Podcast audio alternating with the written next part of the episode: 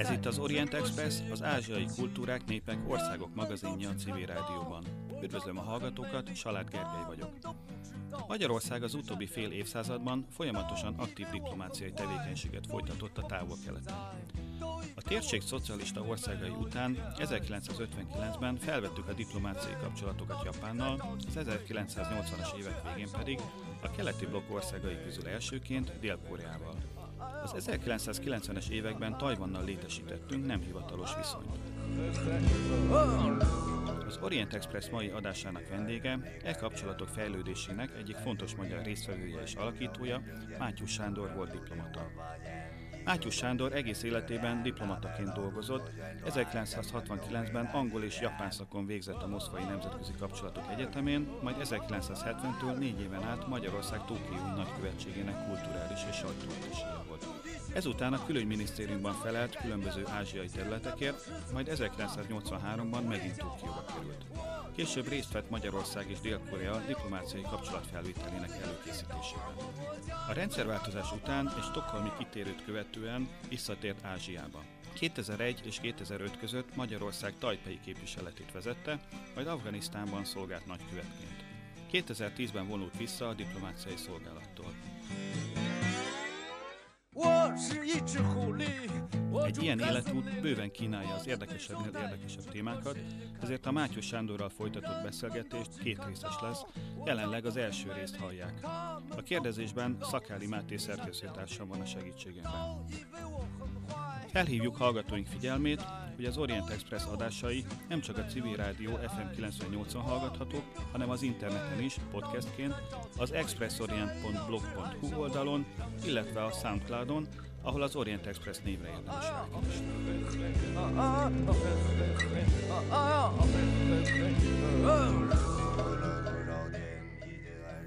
Köszönjük a stúdióban Mátyus Sándor nagykövet urat, volt diplomatát. Egy személyes kérdéssel kezdeném. Hogyan lesz valakiből diplomata Magyarországon az 1960-as, 70-es években? Hogyan döntött úgy valaki, hogy na, akkor én diplomata leszek? Én Kispesten nőttem fel, és középiskolában a, egy ipari tanulóiskolába jártam, ami kísérleti iskola volt. Ennek a kísérletnek az volt a lényege, hogy hogy a szakma mellett adjon érettségit az iskola. Most volt ennek egy másik változata is a, abban az időben, tehát hogy a érettségi mellett adjanak szakmát, ez fordítva volt. Na most ö, ö, engem nem, én örültem annak, hogy itt két legyet ütök egy csapásra, tehát a, de nem volt a szándékom, hogy ö, gyári munkás legyen belőlem, mindig érdekelt a történelem, és azt hiszem, hogy egy döntő momentuma volt az életemnek és a pályaválasztásomnak az, hogy még általános iskolás koromban elolvastam Edmund Tarle Napóleon című könyvét. Ez egy szovjet professzor volt, és hát egy elég jól ismert történész, hihetetlenül érdekes a könyve.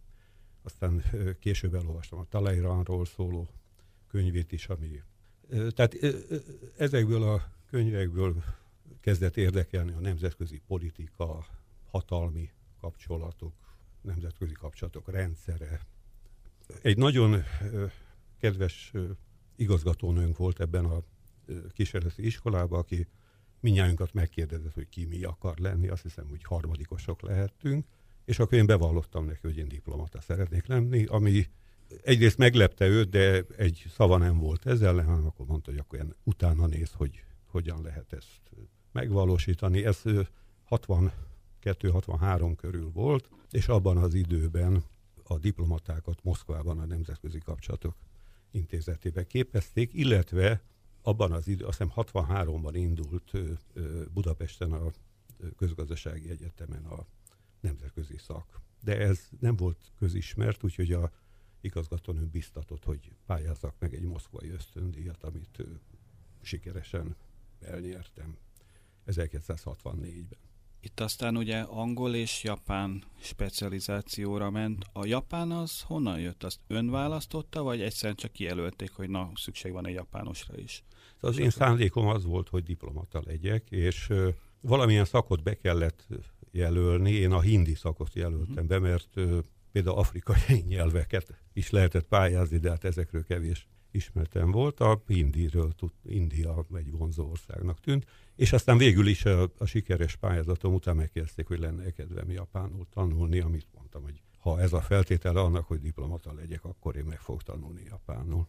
Ezt azért gondolom nem bánta meg, hogy a japán irányra specializálódott. Nem, sőt, hát mondhatom, hogy életem szerencséjének tartom, hogy így alakult. Nagyon lelkesen tanultam a nyelvet, japán nyelvet, és, és igyekeztem tényleg elsajátítani, ez egy nagyon nehéz nyelv, az egyetemen a kínai vagy a magyar nyelv mellett az egyik legnehezebb nyelvnek tartották, de már ötödikes koromban befogtak tolmácsolni.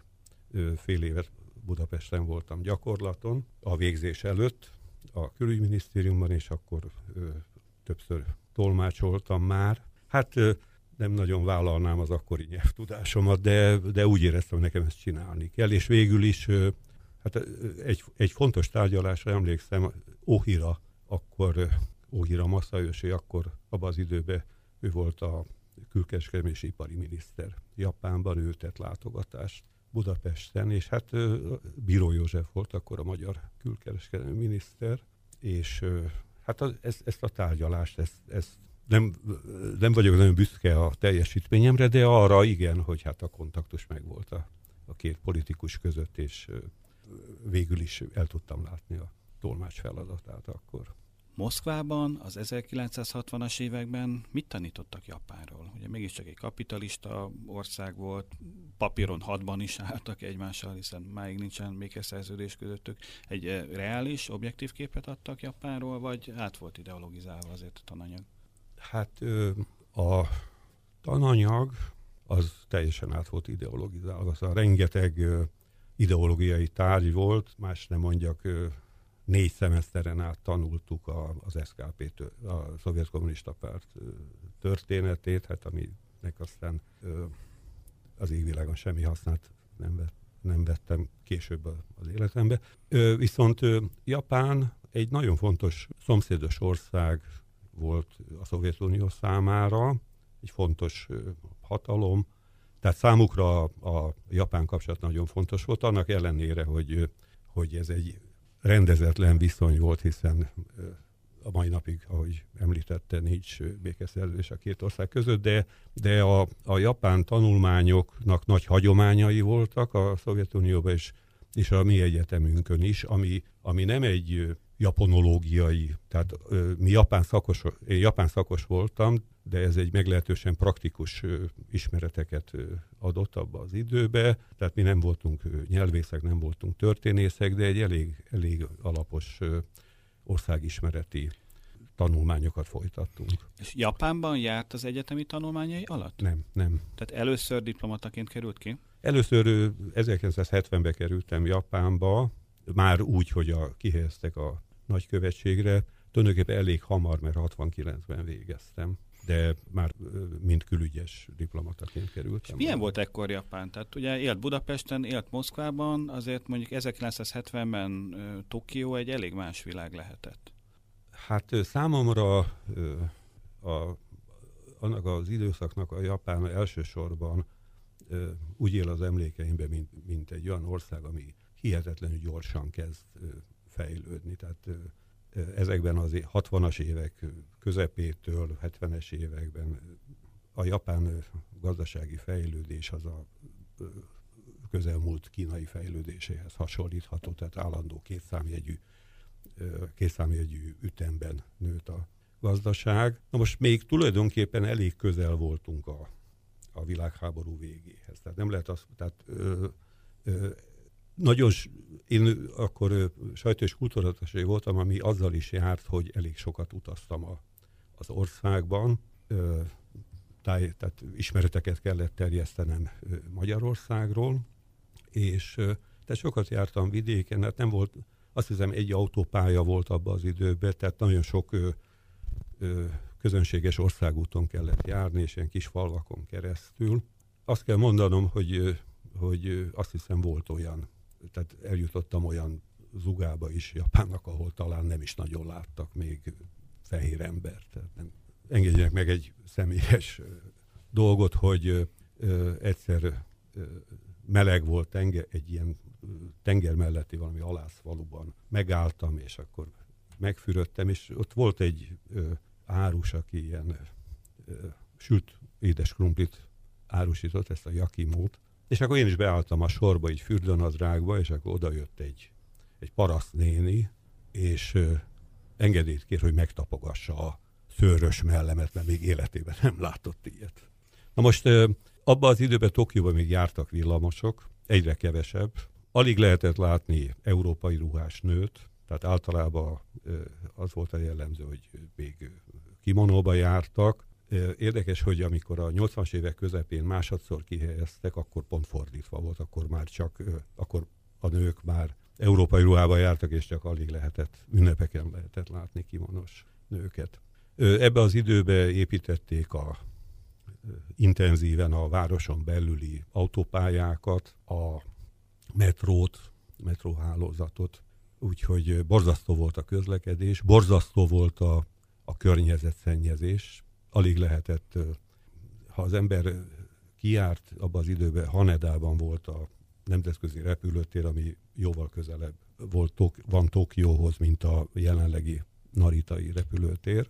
Tehát ahogy kimozdultunk a, a városból, tehát keresztül mondjuk kawasaki ami egy, egy abszolút ipari város, hát ö, alig lehetett, nem egyszerűen köd volt, de tényleg alig lehetett látni, olyan koszos volt a levegő. Ez egy nagy problémát jelentett, és úgy hallottam, hogy a japán autóipar felfejlődésének az egyik motorja az volt, hogy valahogy ezt a környezeti környezetszennyezési problémát a motorok fejlesztésével igyekezzenek megoldani. Az emberekben ez a gyors, nagy, hirtelen fejlődés, gazdagodás, ez, ez tehát érződött az, az ő lelki világon, haladon nagy vonalúak voltak, igyekeztek, kap, ö, igyekeztek kapcsolatot keresni ö, külföldiekkel, mert ez nem volt egy, egy megszokott dolog, tehát a világ felé is kezdtek akkor így kitárulkozni. Optimizmus jellemezte a japán közgondolkodást akkoriban? Én azt hiszem, hogy igen. igen. Tehát ö, növekedés, ö, nagy ország, föl, föl tehát talparállás a háborús vereségből. Bár meg kell mondanom, hogy, hogy ha így az emberek, köz, tehát ha a közhangulatra próbálok visszaemlékezni, akkor egy borzasztó sokként élt még elég friss élményként a, a, a, az atombomba támadás, Hiroshima, Nagasaki. Úgyhogy el, említeni, hogy elég, elég pacifista volt abban az időben a közhangulat, elég erős volt az Amerika ellenesség, az amerikai katonai jelenlét elleni mozgalmak. De egy nagyon optimista, jókedvű népet ismertem akkor meg a japánokban. A második világháború kapcsán valamiféle szégyenérzet, felelősségérzet érezhető volt? Nemrégiben a császár kamarásának naplójából megjelent egy részlet, mely szerint Hirohitónak legalábbis a 80-as évekre komoly bűntudata volt a háborús szelepvállalása kapcsán, és emiatt a munkába menekült. Ez a közemberek tekintetében megfigyelhető volt? Én azt hiszem, hogy igen. Hát egy dolgot mondok, hogy a, tehát ilyen jellemző dolgot, hogy ja, ugye keleten Japánban is, de hát ezt önök jól tudják, mint távol-kelet szakértők, a tanárokat nagyon megbecsülik, és nagyon nagy tisztelet övezi őket. Na most a, a pedagógusok igen jelentős bázisát adták a baloldali mozgalmaknak, vagy a különböző ilyen béke szervezeteknek, és ezt motiválta a, a háborús felelősségérzete.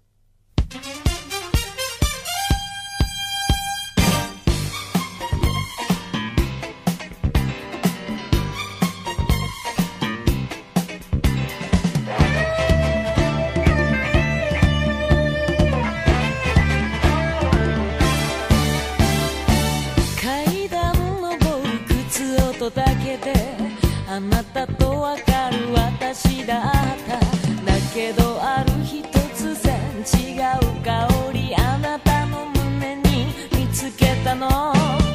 テーブル囲むお茶の時間に何気なく問い詰めたフェブラリー。あなたはそうよ次の週には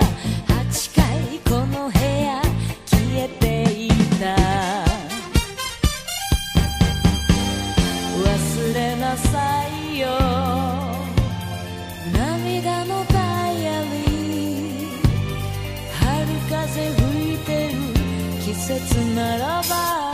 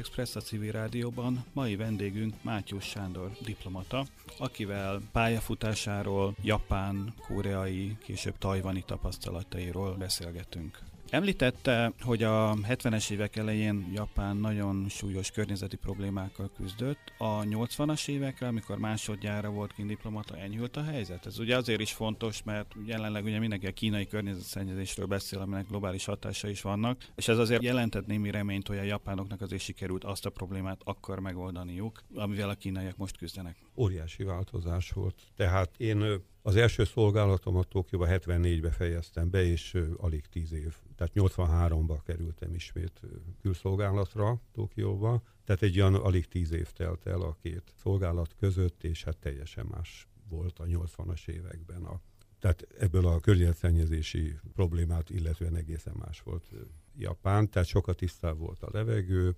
Ebben én azt hiszem, hogy alapvető szerepet az játszott, hogy korszerűsítették a járműveknek a motorját, a károsanyag kibocsátási jellemzőit, de a városi közlekedés is megváltozott, mert megszűntek ezek a óriási dugók, tehát részben, mert elkészültek azok a, azok a autópályák, aluljárók, tehát az utakat, az utakat korszerűsítették, tehát sokkal az első kijelzésem alatt valami iszonyatos gyötrelem volt a városban autót vezetni. Ez, a, ez mondjuk nem volt egy öröm a 80-as években sem, de egészen más volt a helyzet. A személyes kapcsolatai milyennek voltak a japán emberekkel? Tehát például 1970-es években egy szocialista ország diplomatájaként lehetett barátságot kötni helyiekkel? Nekem nagyon sokat jelentett az, hogy beszéltem japánul, és rengeteg ö, barátságra tettem szert, olyanokra, amik egész életemen át végig kísértek. Hát ö, ö, 24 éves voltam, amikor kikerültem, és elsősorban Magyarország barátai. A munkakörömnél fogva elsősorban Magyarország barátaival kellett a kapcsolatokat ápolnom, bár, mint mondtam, elég sokat tolmácsoltam, úgyhogy sok politikust megismertem ezen keresztül. És ahogy mondom, életre szóló barátságokra tettem szert. Nagyon, én, én nagyon szerettem a, a munkát a japánokkal, mert rendkívül megbízhatóak voltak. Egy, egy ideig eltartott, amíg az ember megismerte a, a szokásaikat, a kifejezésmódjukat, ugye, hogy csak egy közismert példát említsek, egy Japán soha nem mond nemet. Na most ezt sose szabad komolyan venni, amikor azt mondja, hogy hát most nem, de hát... Na most ez azt jelenti, hogy sose. Hát De úgy emlékszem, amikor tolmácsás közben néha ezt szó szerint fordítottam, és hát természetesen akkor a, a magyar partnerek, vagy na és akkor mikor? Hát egy, egy ideig eltartott, amíg ez tudatosult bennem, hogy ez, ez, ez, ez egy kategorikus nemet jelent, csak nem így fejezik. Ebben az időben a magyar döntéshozók mit akartak Japántól? Na most ez egy, itt arra kell gondolnunk, hogy, hogy nagyon frissek voltak még a, tehát a, a frissek voltak a kapcsolataink. Nem, nem volt ennek, mondjuk nagy múltja van, hiszen a 19. században már ö, szerződéses ö, kapcsolata volt az osztrák-magyar monarchiának a japán császársággal, de a háború után ö, nem volt a két ország között, vagy nagyon szorványos ö, volt a kapcsolat. Tehát a 60-as években, ugye 59-ben újítottuk fel a jellemző mondom, nem létesítettük, hanem újítottuk fel a, a diplomáciai kapcsolatokat, és hát a, a 60-as, 70-es években kerestük az együttműködés lehetséges formáit. Magyarországra, Magyarország egy jó ideig, ugye a 60-as években karanténban volt a, a 1956-ot követően. Ez a, a, a japán viszonyban okozott egy torpanást, hiszen 55-be vettek föl mindkettőnket az ENSZ-be, és akkor indultak az első kapcsolatlétesítési, kapcsolatkialakítási tárgyalások. 56-ban ezek nagyban javában zajlottak, hát 56 ez meg, van ez megtorpant, de, de nem ö, komolyan, tehát ö, Japán igyekezett a, ezek tehát tető alá hozni. Partner volt ahhoz, hogy rendezzük a, a viszonyunkat. Na most Szeretnék itt egy dolog, szeretném itt egy dologra fölhívni a figyelmet, hogy amivel elég sokat, sokszor találkoztam a 60-as, 70-es években, jelentős volt Japánban az úgynevezett népi diplomácia, ez a Minkan Gaiko. Talán a mai fogalmak szerint úgy mondom, a civil szférának a hatása a külkapcsolatok irányítására, illetve a külkapcsolatok alakítására. Tehát ennek a nép, népi diplomáciának, hogy így mondjam, ennek elég nagy hatása volt, és, és ez a szovjet viszonyra is, a kínai viszonyra is, és bizonyos fokig a magyar, illetve a kelet-európai szocialista országokkal alakítandó viszonyra is egy ilyen jótékony, ösztönző hatást fejtett ki. Úgyhogy én úgy érzem, hogy annak ellenére, hogy, hogy tehát eltérő volt a két ország társadalmi berendezkedése, de ez nem okozott, nem jelentett akadályt a kapcsolatok széles körű fejlődésében. Bizonyos politikai tartózkodás valószínűleg érezhető volt.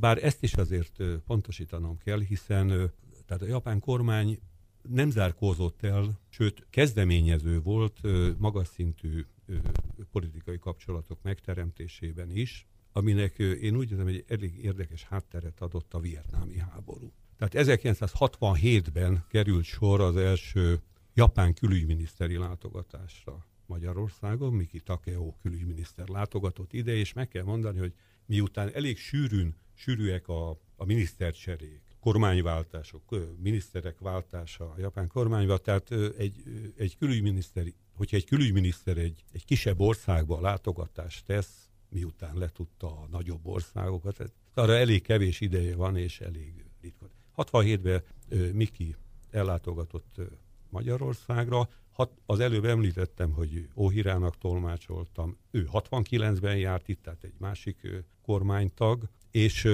főleg a Miki látogatással kapcsolatban fölhívnám a figyelmet arra, hogy egy, egyfajta ilyen, tehát volt egy olyan, szerintem nem egészen realista ábránd japán részről is, és magyar részről is, hogy, hogy a két ország esetleg közvetíteni tud az Egyesült Államok és a, és a Szovjetunió között. A magyar diplomácia milyen önképet igyekezett kialakítani magáról, akár a nyilvános diplomácia tekintetében? Na most a, nem válaszoltam, a, illetve nem tértem ki a, az, az előző kérdés kapcsán arra, hogy hát természetesen nagyon fontos gazdasági motivációink voltak a, a, fűződtek a kapcsolatok fejlesztéshez, inkább, mint mondjuk a, a inkább részünkről jelentkezett ez, mint a japánok részéről. A gazdasági kapcsolatokban főleg a, a fejlett technikát hordozó termékek megszerzése, beszerzése volt a magyar motiváció. Úgyhogy, de most a, az az önkép, amit a magyar kormány igyekezett kialakítani, hát egyrészt, hogy az eltérő társadalmi berendezkedés nem lehet korláta, nem lehet akadálya a kapcsolatfejlesztésnek. A japánok körében, idősebb japánok körében gyakran tapasztaltam azt, hogy elég sokan számon tartották, hogy Magyarország ázsiai. A magyar nép ázsiai eredetű, és ez valami pluszt is adott. Tehát ö, ö, az, hogy magyar, magyar ember, az egy japán szemében abban az időben mindenféleképp, bár azt hiszem, hogy ez csak erősebbé vált azóta, az egy ilyen kedvező imást jelentett, kedvező megítélés. Tehát ezt igyekeztünk, igyekeztünk erősíteni, a, elsősorban a kulturális kapcsolatok fejlesztésével, amihez nagyon jó partnerek voltak a japánok, nagyon a Kodai módszernek terjesztésének egy egész hálózata volt, működött Japánban, azt hiszem, hogy ez, ez a mai napig megvan. Tehát a zenészeink nagyon népszerűek voltak, bár abban az időben még nem kellően ismertek, de azokban a, tehát a 70-es években alakultak ki olyan impresszáriós kapcsolatok, illetve olyan tartós kapcsolatok, hogy magyar zenetanárok kezdtek tartósan tanítani különböző japán zenei egyetemeken, és ez, ez egy állandó zenei jelenlétet jelentett. Tehát a kulturális viszony az egy erőteljes imázs alakító tényező volt. továbbra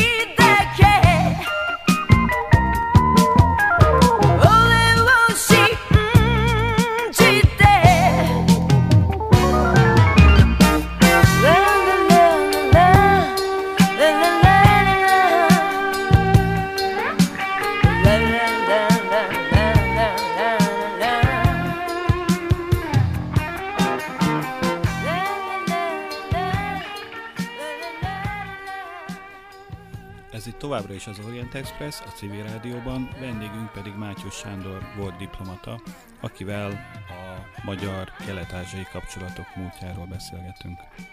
Először 1970 és 74 között volt uh, Tokióban diplomataként szolgálatban, legközelebb pedig egy bő tíz év múlva az 1980-as évek közepén. Arról már volt szó, hogy a környezet állapota jelentősen javult ebben a tíz évben. Másféle változásokat tapasztalt? Ez ugye a japán csodának az időszaka. Az ember azt gondolja, hogy rá se lehet ismerni az országra, de volt ilyen élménye? Itt van egy nagyon fontos dolog, amit szeretnék megosztani önökkel, hallgatókkal.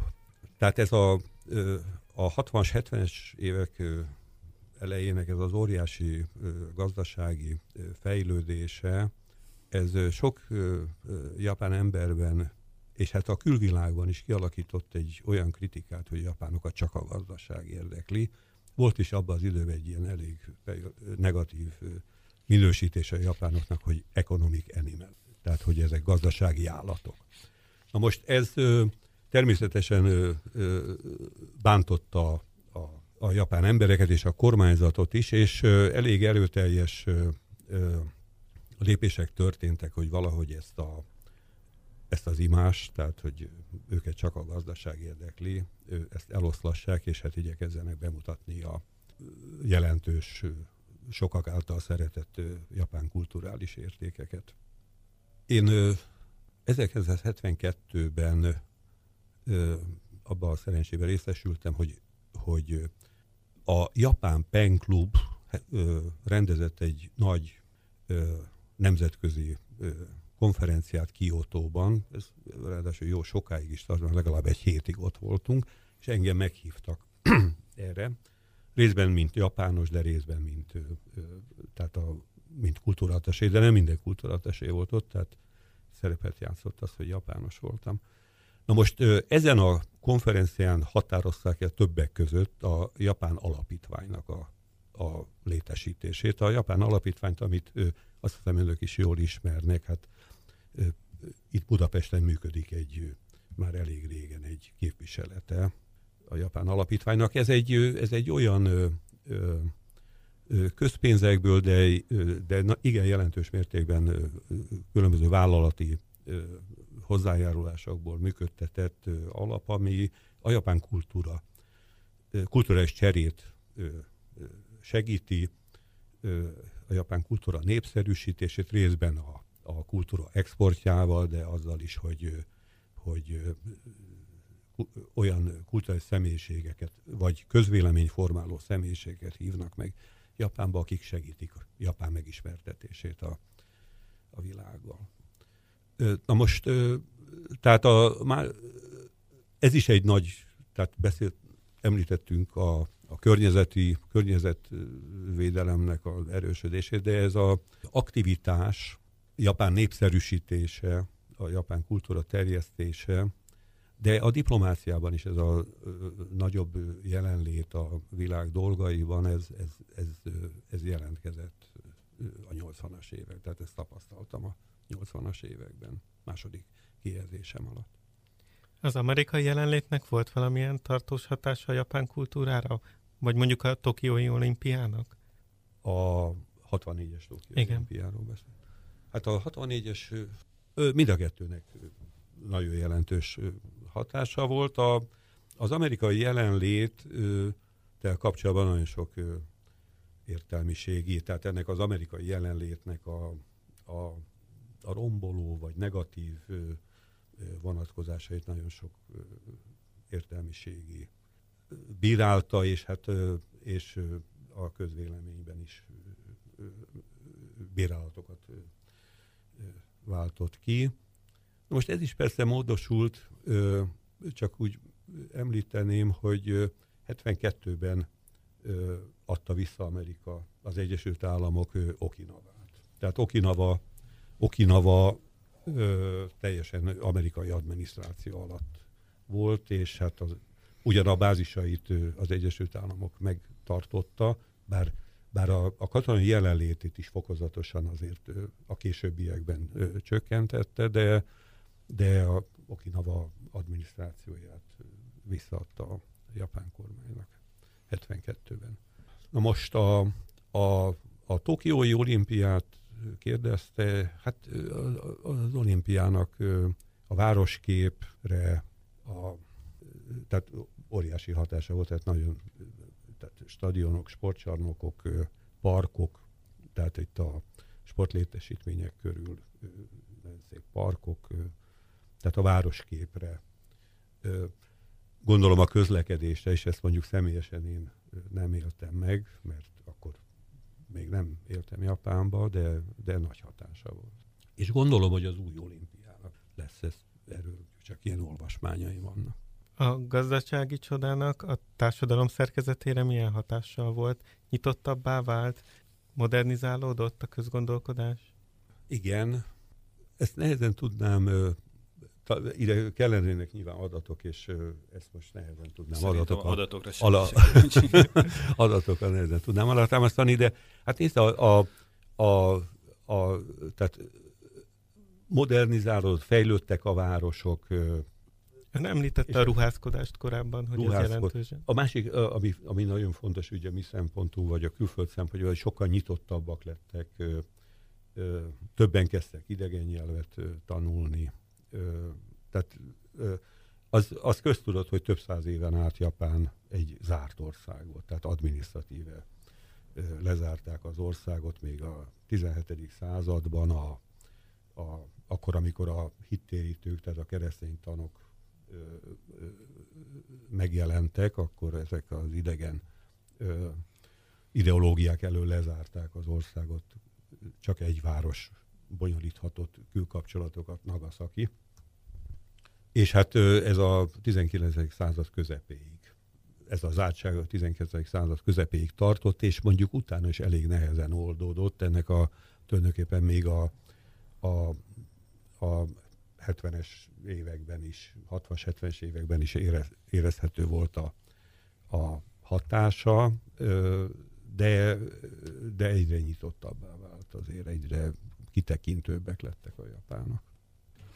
Volt már szó a Tokiói olimpiáról, most 1988-ban egy másik kelet-ázsiai ország, a koreai köztársaság, tehát Dél-Korea rendezett olimpiát, amikor nekünk még Dél-Koreával nem volt diplomáciai kapcsolatunk, viszont a tárgyalások talán titokban már zajlottak a, a dél-koreai kormány, illetve Magyarország között, hogy esetleg lehetne normalizálni a kapcsolatokat.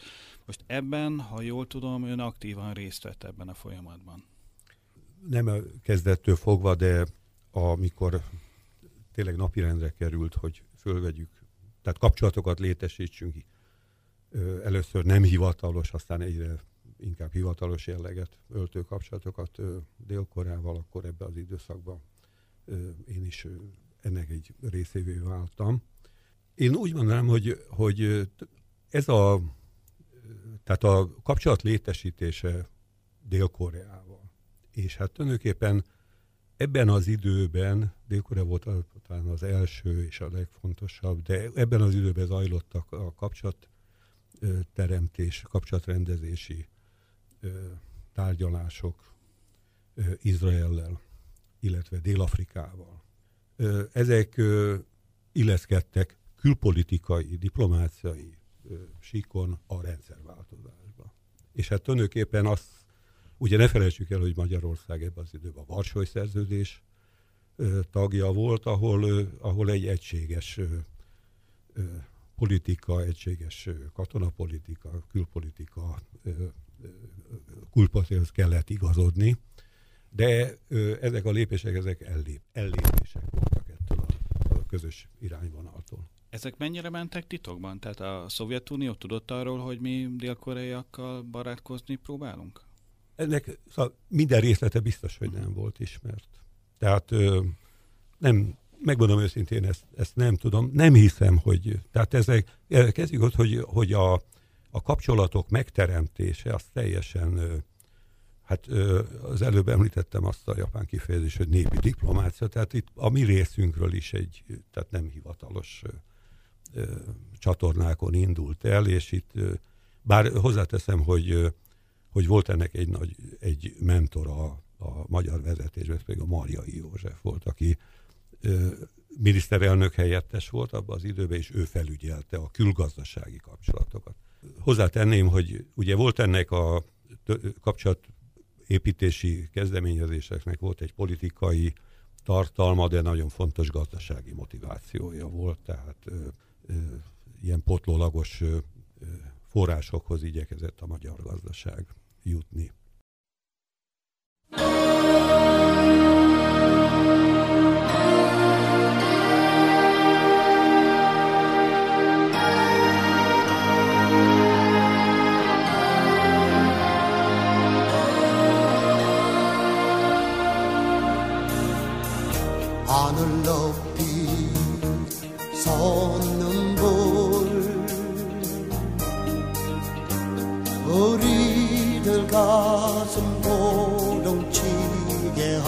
Amen.